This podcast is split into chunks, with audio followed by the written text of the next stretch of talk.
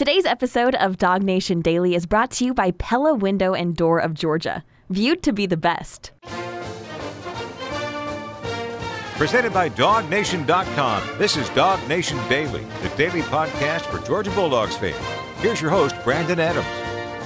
And welcome in everybody to the show here today. I'm happy to be at the Corky Kell Classic kickoff luncheon with high school football just around the corner. We're looking forward to being a part of that with all of you next week. But for now, we've got our normal business to take care of, which means talking about Georgia football now in the midst of its preseason camp, its fall camp, whatever you want to call it. It always seems weird to me to call it fall camp when it's 8 million degrees outside. There's something about the word fall and these practices that doesn't quite seem to go together, especially with it being as hot as it's been. And some of our folks like uh, Mike Griffith and Connor Riley, who've been on hand for these Georgia practices, can tell you how hot it has been. I mean, you think fall, you sort of think pumpkin spice latte and maybe curling up with a blanket. Like nobody's doing that when it comes to these Georgia practices right now. But nonetheless, you kind of call it fall camp, and it is underway for Georgia. And it's not just a chance to give some observations, although uh, Connor Riley had another good slate of those at Dog Nation yesterday. It's not just that, it's also a chance to hear from the Georgia coaches and players and get their perspective on all of this, too. And that's actually where I want to begin here today because when you go back and look at Kirby Smart's press conference from last week, and you can watch the full press conference that Smart was a part of on our YouTube page there at Dog Nation on YouTube. When you watch that near the very beginning of that press conference, Kirby Smart actually said, of all the things we've heard from Kirby this summer, whether it be random radio interview or SEC media days or appearance at some celebrity golf tournament, whatever it might have been, of all the things we've heard from Smart here over the course of the summer, my favorite thing that Smart has said this summer, and the thing that I think that Georgia fans ought to both pay attention to and really, I think you'll really enjoy this, came from Smart near the beginning of that press conference, if you want to go back to last week. So, in light of a lot of everything else that's been said around the SEC and college football here as of late, let me let you hear Kirby Smart on the topic of what Georgia no longer has and who it is that's going to step up and try to fill the gap from all those great players that led Georgia to a national championship a year ago. This is a perfect tone setter for the Georgia practices right now and the season that is to come. This is Kirby Smart from last week. We got a lot of good players to replace, and um, we got a lot of good players to replace them with. So it's about getting the right guys on the bus and getting the guys in the right seats, just like it is every year. We talked to them last night about the number of snaps to replace. It's uh, remarkable the number of snaps especially special teams that we have to replace. I mean, a lot of your core defensive players make up your special teams, so um, there's a lot of uh, experience there that's gone. So they've been excited, uh, opportunistic.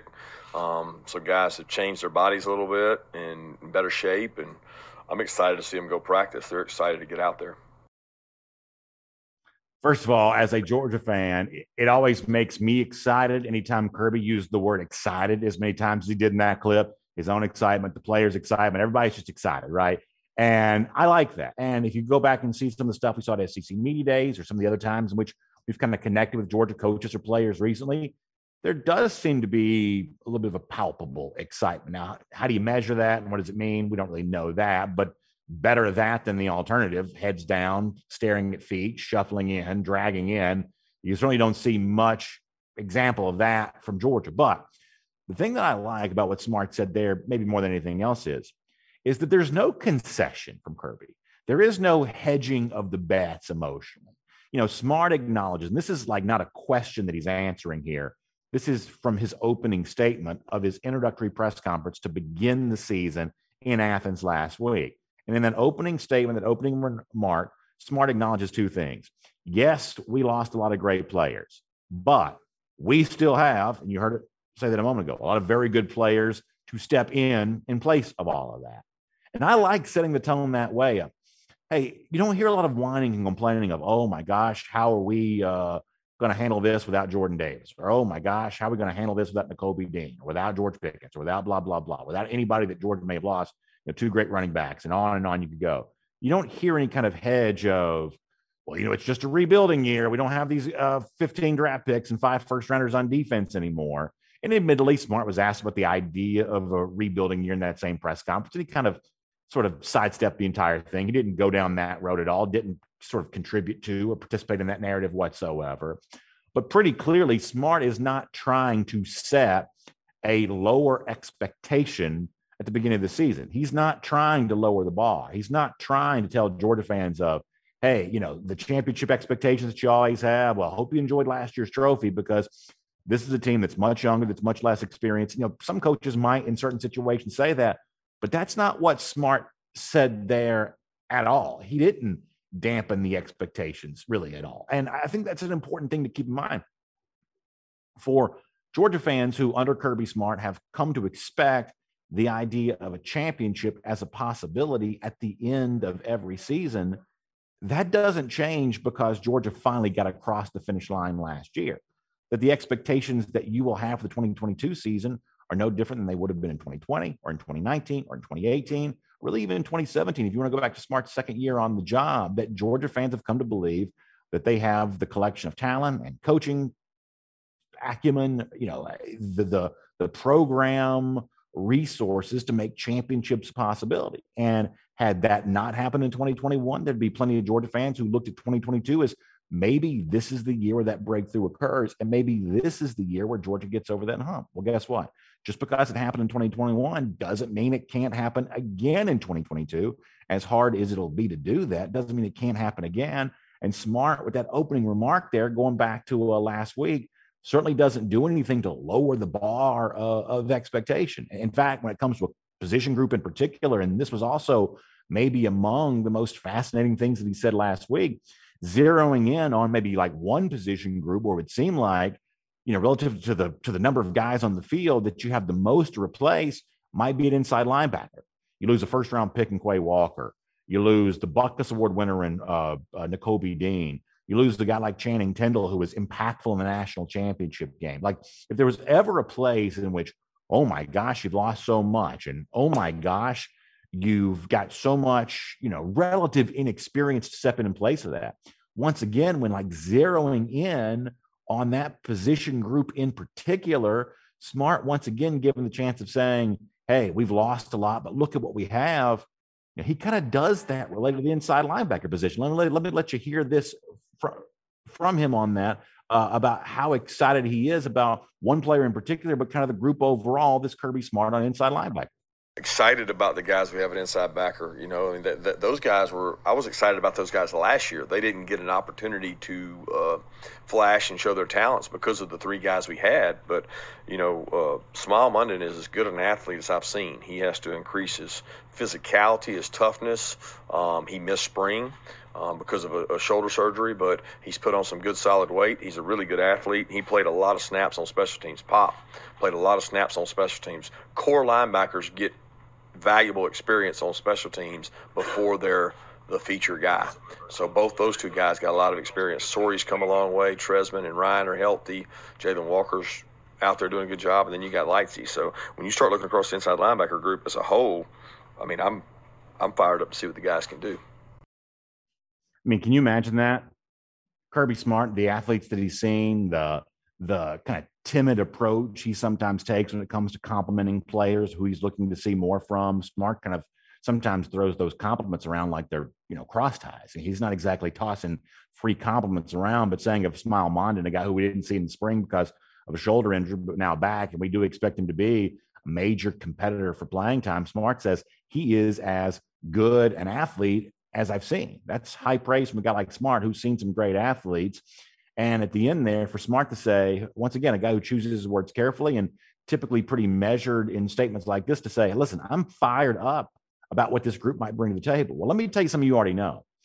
If Kirby Smart is fired up, then you want to be fired up there as well. And nothing's a given for the upcoming season. Georgia's going to obviously face some challenges. I mean, you look at the two teams that are going to be rated ahead of Georgia in the national championship race, the Alabama and Ohio State. You already know how formidable a duo of foes that is for the dogs. And even just getting back in the spot where you can compete for a national championship, not an easy thing either. There's a reason that no one's done it in a decade. It's not an easy thing to do. But for the people who are going to tell you, oh, Georgia lost too much, there's not enough left over for Georgia to be at that top national elite level. I'd take Kirby Smart's words pretty seriously on that. And the fact that Smart, I think, when we've seen public remarks from him thus far this summer, has kind of come across as a guy who's a little bit confident, who I think feels pretty good about his team. I think you get some evidence there why that's the case. In fact, let me give you one more on this. And this is something that also echoes what we've talked about quite a bit. And this kind of sounds like sort of like spin control or something like that. But I think there is a degree to which this is true is that while you'd love to have all the players that won last year's national championship coming back and trying to do that again, it would at least make the job easier.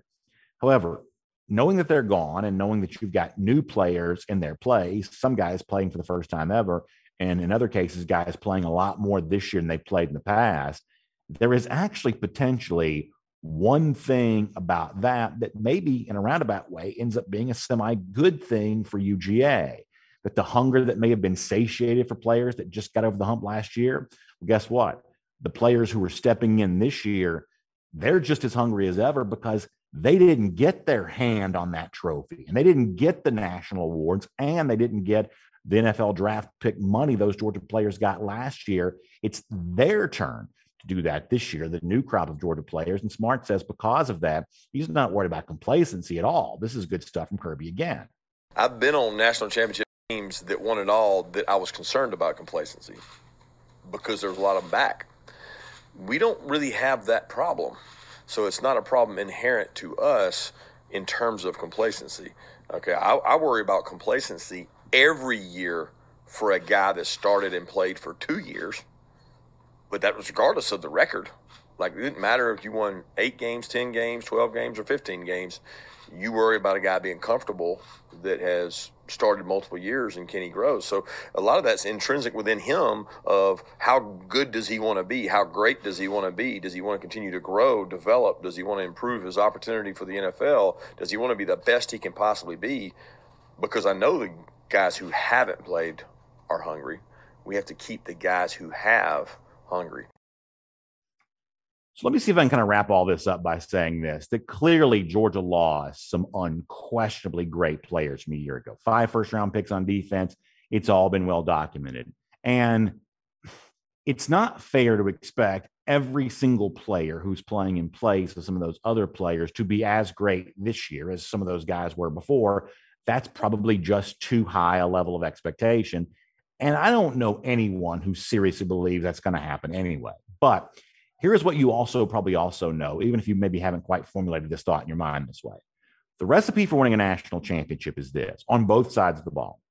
You've got to be great somewhere, and probably in a couple of somewheres, but you've got to be great somewhere and at least good everywhere. You can't be bad anywhere if you want to win a national championship. The threshold, what it takes to get across the hump, has just gotten too intense. And the level of talent at places like Georgia and Ohio State and Alabama, those teams, even Clemson to a degree, those teams that we think of as the top contenders, the overall level of talent just gotten so high that if you have a true weakness anywhere, it's just going to be exploded. You've got to, uh, I should say, exploited.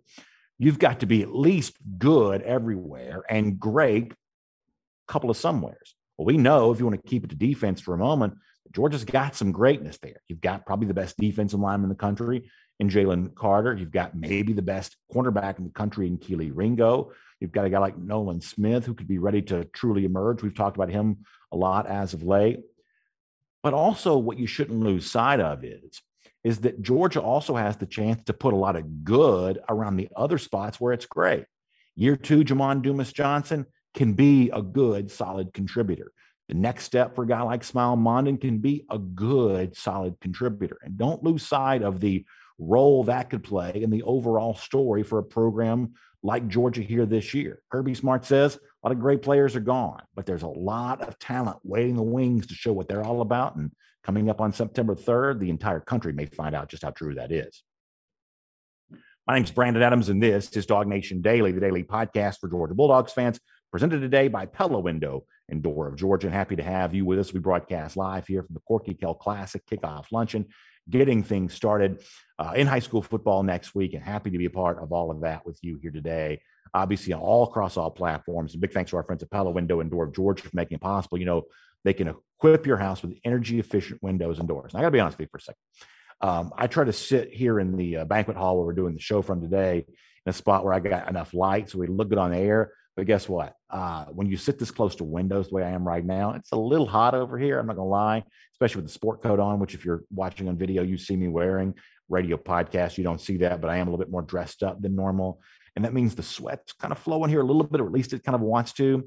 That's what happens when you don't have the kind of quality windows and doors that Pella Window and Door of Georgia provides. Because this time of year, when you have those great high quality Pella products in your house, they keep the energy where it's supposed to be. That cool air from your air conditioning vents doesn't creep outside your house or just kind of float off into the ether wherever it goes. No, it stays right there all around you, just kind of keeping you bathed in coolness, which is a great thing. Or when you talk about some of the elements this time of year that we see from storms, things like that, properly sealed, high quality products like Pella windows and Pella doors.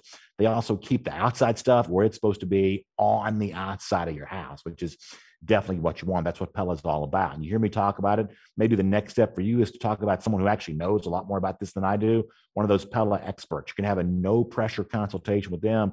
They'll walk you through all of the installation options, the products themselves, and kind of why for such a long time and survey after survey homeowners right here in the Atlanta area where I am have recognized Pella Window and Door of Georgia as really the, the market leader in these kind of products.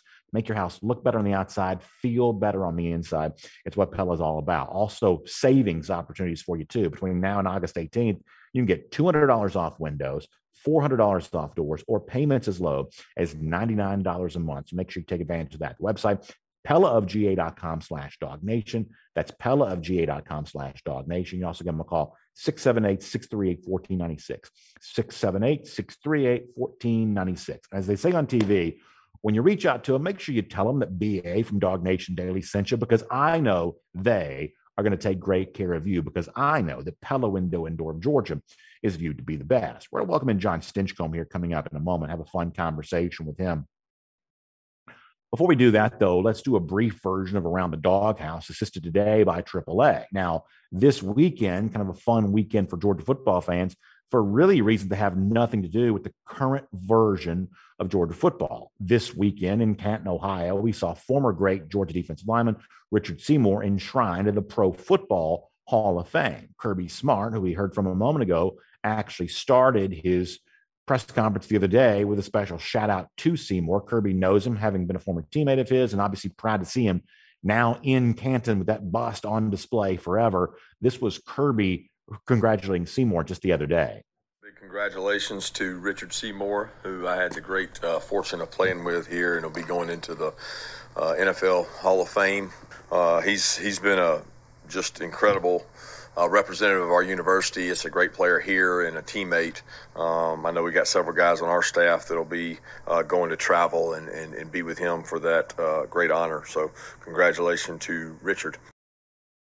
And during the the speech that Seymour gave the other day, you actually kind of saw uh, Brian Gant. I know is one of the guys that was there, and you know, a collection of Georgia staffers who were celebrating and having a good time with Seymour during his speech. And of course, Kirby talking about the fact that uh, Seymour has been such a good representative of UGA for such a long time. He actually even mentioned Georgia and gave a special shout out to the dogs during that Hall of Fame induction speech. A lot of you have already seen this, but if you missed it, here's the former dog Richard Seymour showing some love to UGA in Canton, Ohio, on the steps of the Pro Football Hall of Fame over the weekend. It doesn't get any better than that. Here's Seymour.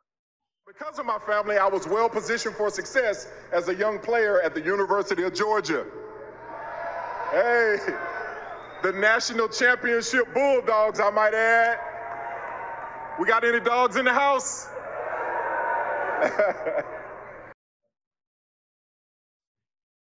so I don't have to tell you this that as somebody who grew up watching Seymour play, seeing him being inducted into the Pro Football Hall of Fame, shouting out Georgia for having won the national championship, I got to tell you, for me and a lot of y'all, that's like dying and going to football heaven, right? I mean, uh, we remember Seymour as a player, and you see the way in which he represented Georgia in the NFL for such a long time. And when you watched him play, you know, a national championship was this thing that Georgia fans kind of wondered, you know, when they'd get a chance to see their team do that. Well, all these years later, Seymour showing that love for that national title for the Dogs right there in uh, Canton, Ohio. I think that's a great thing to be able to see. And I, I know for a lot of you, you enjoyed that as much as I did. And look, here's the thing that I think is maybe more true than ever when it comes to college football. I'm going to use a word that not everybody loves, and maybe at time from time to time, I don't really love it either. but it's pretty obvious how important that is for college football now. That's the idea of being a brand. We used to think of these teams as teams or programs. Now we think of them as brands. And unfortunately, brands just kind of matter, right? To to have a big brand, that's the ticket you need to be in what we kind of think of as the super conferences now. If you don't have a big brand, you're not making your way into the uh, Big Ten. You're not making your way into the SEC. You know the the the lesser leagues, the Pac-12, the Big 12, the ACC, the ones just sort of fighting to hold on and survive.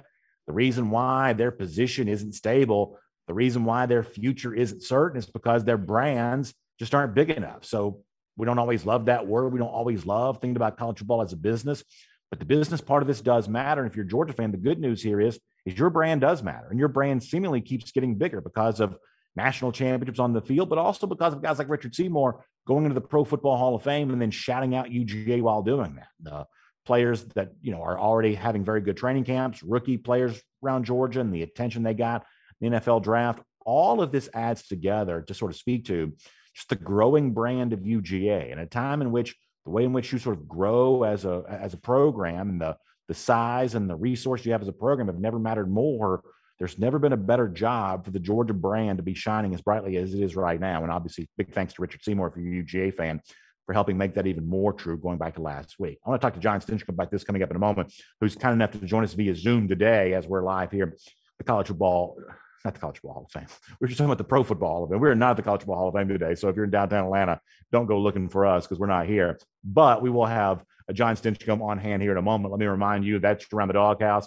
It's assisted today by our friends at AAA. And of course, you know, roadside assistance become AAA. You hear me talking about that all the time. That's one of the way in which they take care of us. But also home insurance through AAA. There are lots of ways in which that's a good thing for you too, including including picking up on that claim-free reward.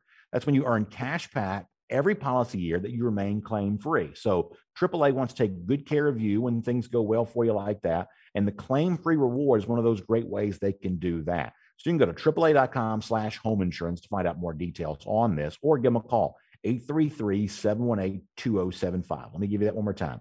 AAA.com slash home insurance or the phone number 833-718-2075. Happy to have AAA as a part of around the doghouse for us here today. Now, because we're slightly different being on the road here, I'll dispense with like the pomp and circumstance. John won't be a pro wrestler and get his intro music here today. We'll just kind of bring him on board here.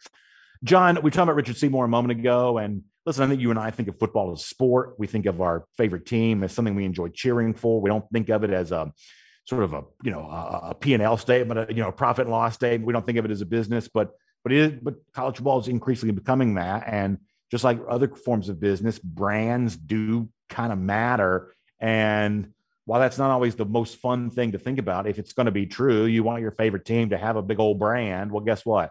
Having guys like Seymour going to the Pro Football Hall of Fame, having Zamir White and Travon Walker in the first preseason game of the night, having Georgia be a huge topic at the combine, the draft, seemingly every Super Bowl, which we can also thank you for being a big part of you know, those are ways in which Georgia leverages the NFL to grow its own brand. And I don't know, as, as a fan of this team, I think that's kind of cool. And I'm guessing as a stakeholder yourself, you probably kind of agree.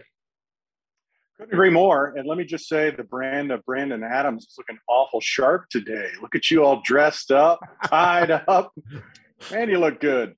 I appreciate uh, and, that. And we're Georgia's sounding good too. It's it's become a national brand. You, you put us on the map in so many different ways you win a national championship, but also uh, the ambassadors that represent the university in so many different ways. Uh, highlighted this past week by Richard Seymour's induction into the Pro Football Hall of Fame. What a great honor for him.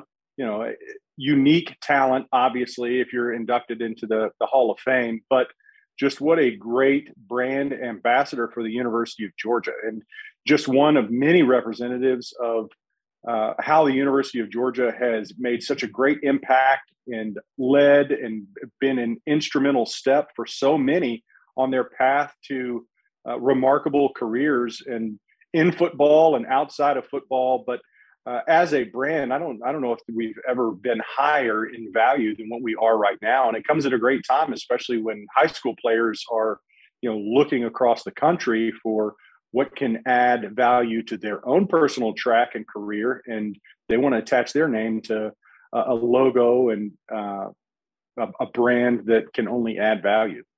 Do you know Richard Seymour? How I know his time at Georgia predates yours. You're much younger. Um, but do you uh, do you know uh, Seymour? Did you get to know him during your time in the NFL?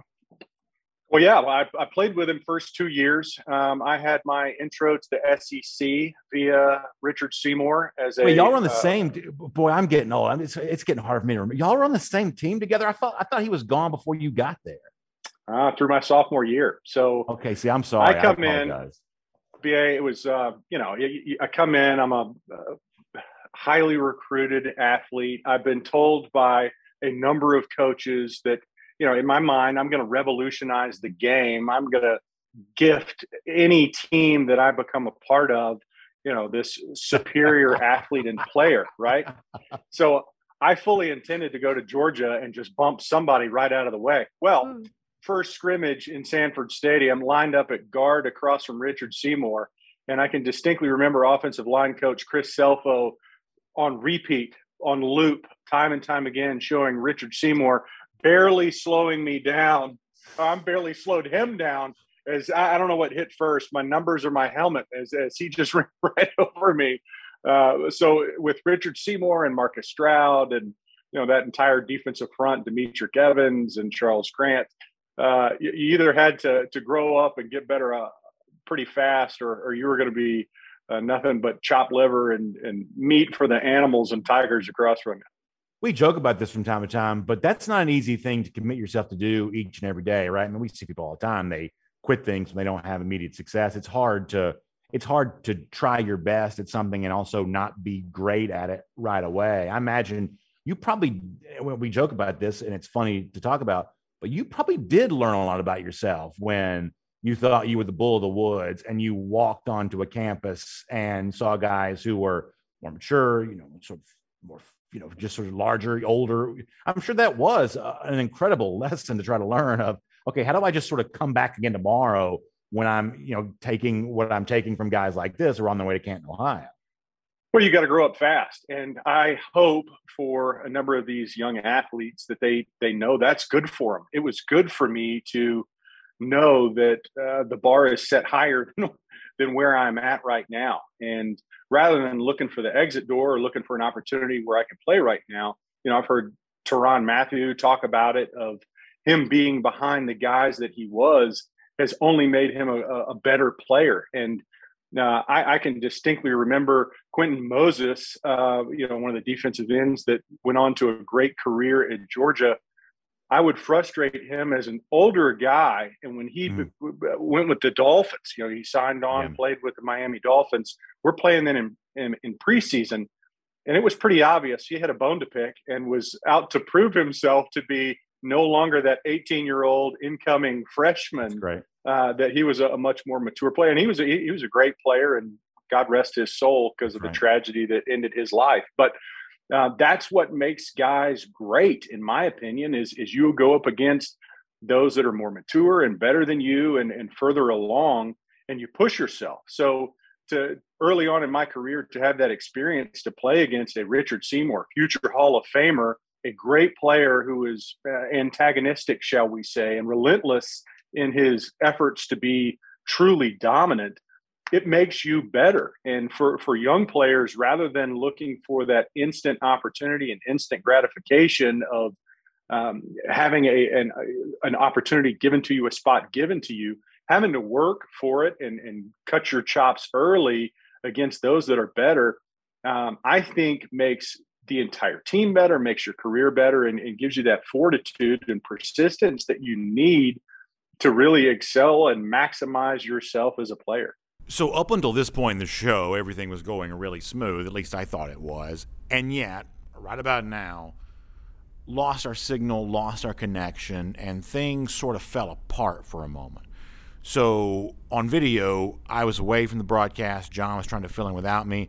And then I popped back in after that without the strong connection I had before. I had to use my cell phone. The point is, we're going to pick back up with the show at that point here right now. It is not the same audio quality that we're sort of used to, but I am going to include it and let you decide if that's something that you can tolerate or not. We'll be back in our normal format again tomorrow. I'm sorry for the inconvenience on that. Obviously, we had a lot of fun things planned, and not all of that we were able to do here today. But did want to give you a heads up about all of that, and hope you have a great day. And of course, we'll check in back with you again tomorrow. But for now, here's the rest of the show, at least in some form. And we appreciate you, as always, being here on Dog Nation Daily, presented by Pella Window and Door of Georgia.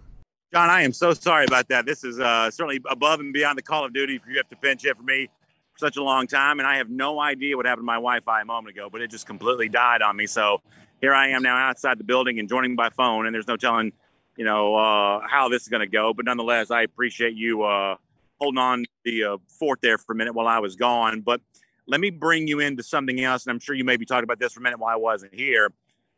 I think there's been some interesting reports coming out about the Georgia offensive line here over the course of the the last couple of days, and it's specific at the guard spot. And to me, guard has been maybe the most interesting position group for me for Georgia this preseason because of I think you and I have talked about this before. That's where I think Georgia has a big chance to take a big step forward and create maybe a higher level of whether you want to call them explosive runs or just you know just you know more prolific running game you know production from the guard spots give you a chance to do that i, I sort of think of guard as one of those positions where i kind of want a street fighter there I, I, think that's a little bit of what tate ratledge is you know you don't take a lot of guards to sec media days they're not always team spokesmen for you the way that centers or tackles might be they're a little more like bar bouncer type types and i certainly think that ratledge is that and for a couple of days now media who's been at georgia practice opposite Ratledge, who we're happy to see back healthy again. If you're a Georgia fan, you know, you, have kind of seen you know, a, a, guy over there that kind of also, I think, has a chance to sort of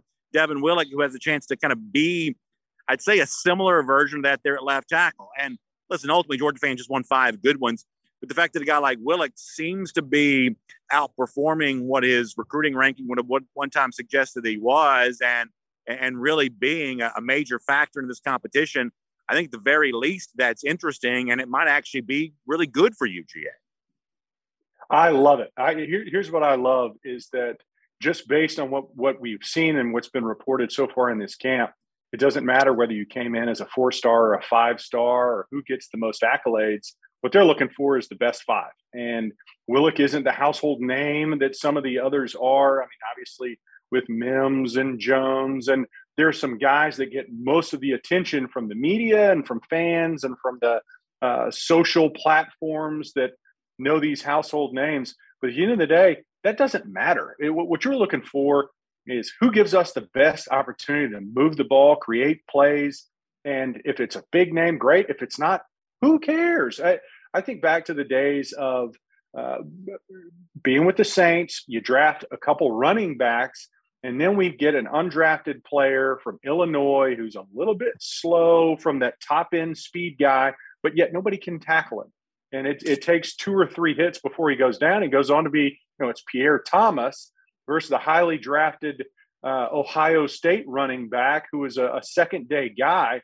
And we end up keeping Pierre undrafted, has a great career as the Saints Hall of Fame. And it doesn't matter. Once you get in that locker room, once you take the field and practice, it's who performs the best, who gives us that best opportunity.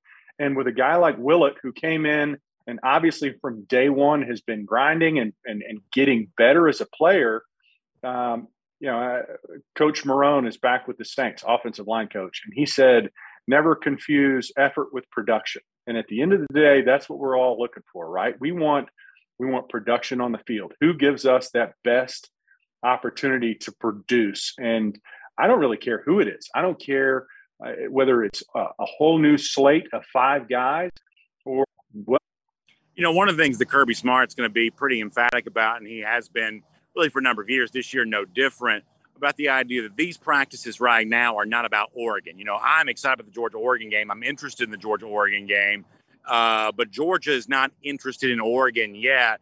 But there is kind of a, a camp mentality to this, which probably fits in pretty well with what you were used to in the NFL, where you did have a true training camp, but eventually you kind of broke camp. And, you know, it sounds like, you know, for these college practices right now, it's a similar type of thing in place. And Kirby has even talked about how they've kind of borrowed some of the wisdom from NFL players of, you know, the different phases of the sort of summer preseason schedule about how you kind of renew your mind and uh, and refocus your attention at the very at the various parts of it.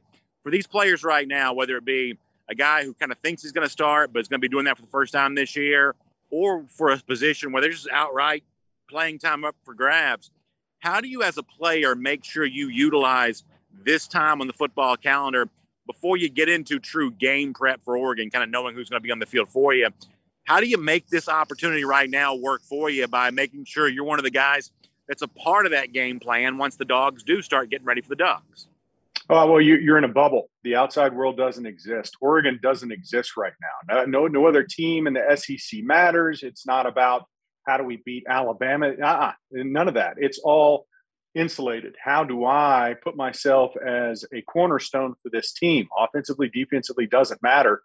How do I become that guy that they can rely on, that we can count on as I battle internally? I mean, everything right now is about Georgia. It's about the guys across from you, the guy next to you, and you becoming that integral piece to this puzzle. So it does not matter about Oregon. There will be a shift. There will be a tangible shift, and this was as it was more pronounced in the NFL, but it was certainly there at Georgia, where right now it's just identifying who are the guys that we're going to count on. Who are the guys that's the first line, and and as we've seen, Georgia deploys a number of rotational players. So even if you're not the starter, how do you uh, get in in that equation. Linebacker, cornerback doesn't matter. Tight end, wide receiver. I mean, the starters that you know that's on paper. You look at the number of reps guys take, and what they're fighting for right now is relevance. I want to be in that equation. I want to be a part of that rotation of guys that they can count on. Now, from that, it becomes how do I keep myself on the field for every single play? But there is no thought of Oregon right now. It's all Georgia, Georgia, Georgia, and that's the way it should be. You're battling against the your, your own team, but you know, as you get deeper into this training camp, there's fights and those kind of things because you get sick of the guy across from you. They get sick of you. You're, but everybody is competing to show that uh, you know I, I'm the alpha. I'm the top dog. And then when you get a week or probably week and a half out from Oregon, the coaches have probably shifted their preparation, but you as a player, you shift your focus and you also are aware across the team of where you stand, where where you are in that pecking order is uh, to whether you're not you're going to be a part of this or just still developing and, and your shot will come later. I want to be respectful of your time, John, and I've kept you long. But let me get one more thing for me before we let you go. I talked about this before you joined us back when my Wi-Fi was still working of you know Kirby Smart really I think not really hedging very much at the beginning of his press conference the other day and talking about what Georgia still has on this roster and what it has a chance to to put out there on the field in place of some very very talented and in some cases truly great players who are no longer in this program. The fact that Smart said that he still feels really good about some of the guys that are in some of those roles, including specifically, you know, talking a little bit more about the inside linebacker position you know, how much do you take from that? The idea that I think there are a lot of people that either because they just think this is natural, it's supposed to happen, or maybe something about Georgia being, you know, a team that has not won multiple national championships that that people just don't expect it from UGA. But the idea that there's going to be some huge level of regression because a lot of guys who did help Georgia win a national championship are no longer here. You know, certainly Smart didn't seem willing to concede that last week as someone who's been through a lot of football seasons and you know, kind of knows what, you know, the value of a veteran player is. You know, where do you kind of come down on that? The idea that Georgia still wants to be a contender this year, even though big names are now playing on Sundays instead of Saturdays. Sure. Well, I think one of the hardest things to do is get to the top, right, and, and reach that pinnacle. And maybe harder is to stay there. So in college, you look, uh, what are some other examples of teams that were able to do it year in and year out and stay in that national championship hunt. You don't have to go too far. There are neighbors to the west, and they've been able to uh, string seasons together. Do they replace players on an annual basis due to the attrition that the draft causes? Absolutely. So, how did they do that? How, how, how did they bridge that gap from being that national champion to uh, replacing a number of players that go on to play in the NFL and then get back to that national championship game and win it. And what they've done is they recruit really well. They develop players really well. When you lose a player, right behind him is another guy, another stud that is just chomping at the bit and hungry for that opportunity and has been working to be ready when that opportunity comes. And I think that's what Georgia is set up for. It, you know, the, the stark contrast is what we saw in LSU in 2019, a cautionary tale where you've got guys that come in and then behind it is not a lot. You've, uh, you know, Burrow was a transfer. They relied on a number of players that were really peaking at the, you know, their premier. And then behind it, the, the cupboards were virtually bare. That's not Georgia's situation. They continued to recruit and hone skills and uh, retained. Was their loss? Was their loss to the draft? Was their loss to transfer portal? Yes. Does that mean that, that Georgia is not very talented? Of course not. I, in my opinion, they are. There are three teams that have elite level uh, talent, and Georgia is one of those three. So there are other teams that maybe uh, maximize more than what they have on paper, but if Georgia is able to to maximize what they do have on paper, then they're in the hunt already, and they just have to continue to work and earn what what they should be, and that's a nationally championship relevant team at the end of this year. John, incredible stuff. Thank you so much, and even you know beyond Call of Duty in terms of uh, stepping in while I wasn't on board there. So I certainly appreciate that, and always love getting your insight there on UGA. It's truly valuable, and hope you have a great week. We'll look forward to talking to you soon here on DawgNation Daily, presented by Pella Window and Door of Georgia. I appreciate it, BA, and thank you for the walking tour of the, the beautiful grounds that you're currently find yourself on. So some, I appreciate people it. Here doing some real work. They're trying to edge around here. They're trying to make sure these grounds look look very good. So I'm trying to stay out of the way of the edgers. So uh, they've got an important job to do while I'm doing talking college football. So I'm trying to stay out of their way and obviously keep the the uh, yard equipment noise from bleeding in too much in the show. So uh, it's always an adventure. Today, no different. So thank you so much, John, and we certainly appreciate your time. I appreciate y'all. Go dogs. All right, good stuff there from John Stinchcomb, and uh, always glad to have him on DawgNation Daily, presented by Pella Window and Door of Georgia, and obviously, you know, a thousand sorrows related to the the uh, technical difficulties. I mean, I just felt like things were going so smoothly, and it's one of those things where you just you can never sort of count on anything. But I was actually sort of sitting there as John was talking, and we'd kind of gone through 20 minutes of the show, feeling like, hey, you know what?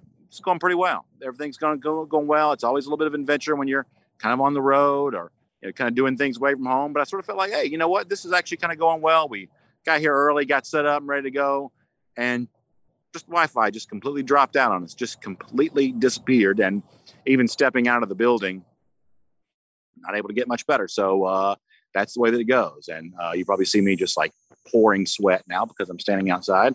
It's probably 8,000 degrees Kelvin where I'm at right now. So that's a little bit of an issue. So we're just going to kind of try to power through it on the off chance anyone's still watching and just try to have a good time and try to do a few more minutes. And then obviously we'll come back tomorrow in our normal circumstances and see if we can, uh, see if we can have a good time back in the friendly confines of the studio tomorrow while I'll be in air conditioned comfort and just kind of rolling on and having a good time. So let me do a little bit of a makeshift version of our SEC through here and uh, after that, we'll probably just get ready to wrap up because I can't really take comments when I'm doing the show on my phone uh, the way we are right now. So let me do this. Of course, we cruise around the SEC courtesy of Royal Caribbean. And at this exact moment, I have never wanted to be on a Royal Caribbean cruise ship more than I want to be right now. I would just absolutely love to uh, blink my eyes and be on the Caribbean and the Bahamas and have a sea breeze blowing in my face and put all of this behind me. That would make me very happy right now. But I can't do that, but you can do it very soon. And it's just a great time to be on a Royal Caribbean cruise ship. Our friends, the Cruise and Vacation Authority, can help you out with all of that. You see their information right there on the screen if you're watching on video. Of course, the website, tcava.com. You can check them out there, and they just do good stuff for us. You know, whether it be one of those three or four night sailings, you want a seven night sailing, whatever you want from our friends at Royal Caribbean uh, as we head towards uh, you know late 2022, end of summer, going into the fall. Great time to be on a cruise ship. Uh, some great savings uh, there around that. Or as you start heading into early 2023, this is just a great time to be on a Royal Caribbean cruise ship. And our friends at the Cruise and Vacation Authority can help you out and let you take great advantage of that. So let's do a little bit of a makeshift SEC through, or as we call it around here, cruising around the SEC, courtesy of Royal Caribbean. And a lot of you sent this to me. A lot of you saw this. So Brenton Cox, the uh, former dog edge rusher, now at Florida, finishing up his Florida career here this year, had a tweet that he deleted. Some of you sent it to me before it was uh, deleted. I'll show you on the screen here, kind of what the uh, tweet looks like now, with no evidence that it ever even existed. Just deleted tweet. But prior to that, basically kind of a little bit of trash talk in the direction of the Georgia Bulldogs, feeling pretty good about all of this. And, you know, there is one part of this that just sort of seems sort of silly, you know, player just kind of having fun during the off season, maybe prior to the start of the upcoming season. But in the case of Florida, there is a reason I think this kind of matters more than than maybe you might think. It's simply related to the fact that this kind of silliness has been a little bit of a hallmark for the Florida program now for kind of quite some time. You know, go back and think about Jim McElwain in 2017 and Chauncey Gardner and some of the stuff that was said prior to that game against Georgia when everybody knew that Florida was, you know, in such bad shakes that it was likely that McElwain could get fired. In fact, he did get fired shortly after, you know, Georgia beat Florida 42-7 that year, almost shut them out, which would have been the Gators' first shutout since 1987. Then 2018, you had some of the same kind of stuff. You may remember at the time, prior to that 2018 game against Georgia, there were a lot of statements kind of plastered on the weight room, whether it be Dan Mullen's statement of a blind squirrel finding a nut, which kind of started our, um, uh, you know, uh, Eddie the blind squirrel and some of that kind of stuff, or some things that some other Georgia players had kind of set around that same, or I should say, Florida players set around that same time. That was also a source of motivation for Georgia during the Dan Mullen era there as well. That that's kind of been what Florida has been about in recent years this has sort of been a, a little bit of an unserious program. And that's a change. You know, you want to go back years ago when Urban Meyer was head coach. Georgia fans have always hated Florida, but they at least respected them back then. When Steve Spurrier was head coach, Georgia fans hated Florida, maybe even been a little jealous of Florida, but they always respected them. In recent years, the hatred for Florida has gone up and up and up. But as Georgia fans' hatred for Florida keeps going up, the actual respect that Georgia fans have for the program has kind of gone down.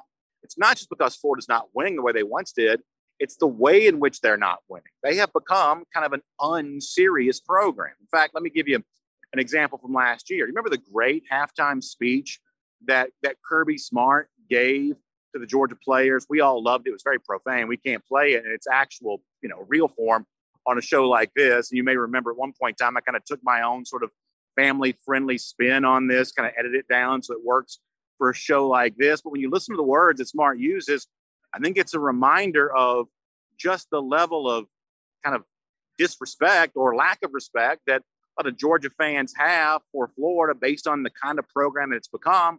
Smart's words in that great halftime speech may be a reminder of that. So let's have some fun and let's hear that as I stand out here in the uh, baking sun. This was from halftime Georgia Florida a year ago. You know what, guys? Flipping. Flipping. Here we do it how we play. It's zero. Flipping. Zero, and you make them never want to play again. Don't say. Stop. So they're undisciplined. Behinds. We are disciplined. Physically, physically, I want to break them. I'm talking about Flipping. breaking Gentlemen. on defense and offense. To hear something that we once had some fun with uh, at one point in time in, in the past. But the point here is you heard Smart say, hey, don't say anything to them. Let them be in discipline. You don't say anything to them. You just point to the scoreboard. And that's kind of the difference between the two programs right now.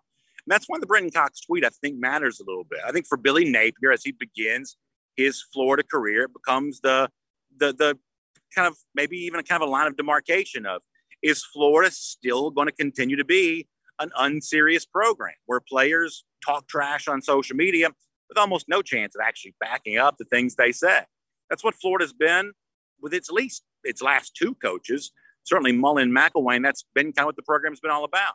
Is that still going to be what it's about under Billy Napier? That's what a lot of us think we'll be watching in on when we take a look at uh, all of this. So uh, that is our cruise around the SEC, courtesy of Royal Caribbean and our SEC through. And this is a bit of a mess. So let me just get ready to wrap up uh, by telling you this. Check out dawgnation.com and for the Dawg Nation fan poll presented by the Atlanta Braves.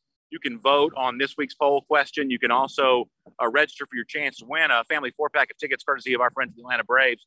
We're teaming up with the Braves, let you have your voice be heard there at dawgnation.com, but also have a chance to uh, enjoy a great night at Truist Park with the Atlanta Braves. So good stuff from the Braves there at dawgnation.com. with our DawgNation fan poll. Also, uh, check out our Gator Hater Updater, Gator Hater Countdown. We have a good time uh, doing all of that. And our Golden Shoe, our buddy Mad Dog, uh, showing this off to you. Speaking of making fun of those lousy, stinking Gators, Mad Dog had a good one the other day about people not liking to wear a mask, but they'll still show up wearing that orange and blue, which most of us would say is uh, more uncomfortable and unenjoyable than actually having to wear one of those masks around. So, uh, pretty funny stuff from Mad Dog there on that. And as I said before, Gator Hater Updater, we count it down every day. Long time since Florida's won a national championship, but creeping up every day, much, much sooner as each day passes. Georgia getting ready to go back to Jacksonville, beat up on the Florida Gators again. That's our Gator Hater Countdown. This is DawgNation Daily, presented by Pella Window and Door of Georgia, and we will be back to normal, thankfully, again tomorrow.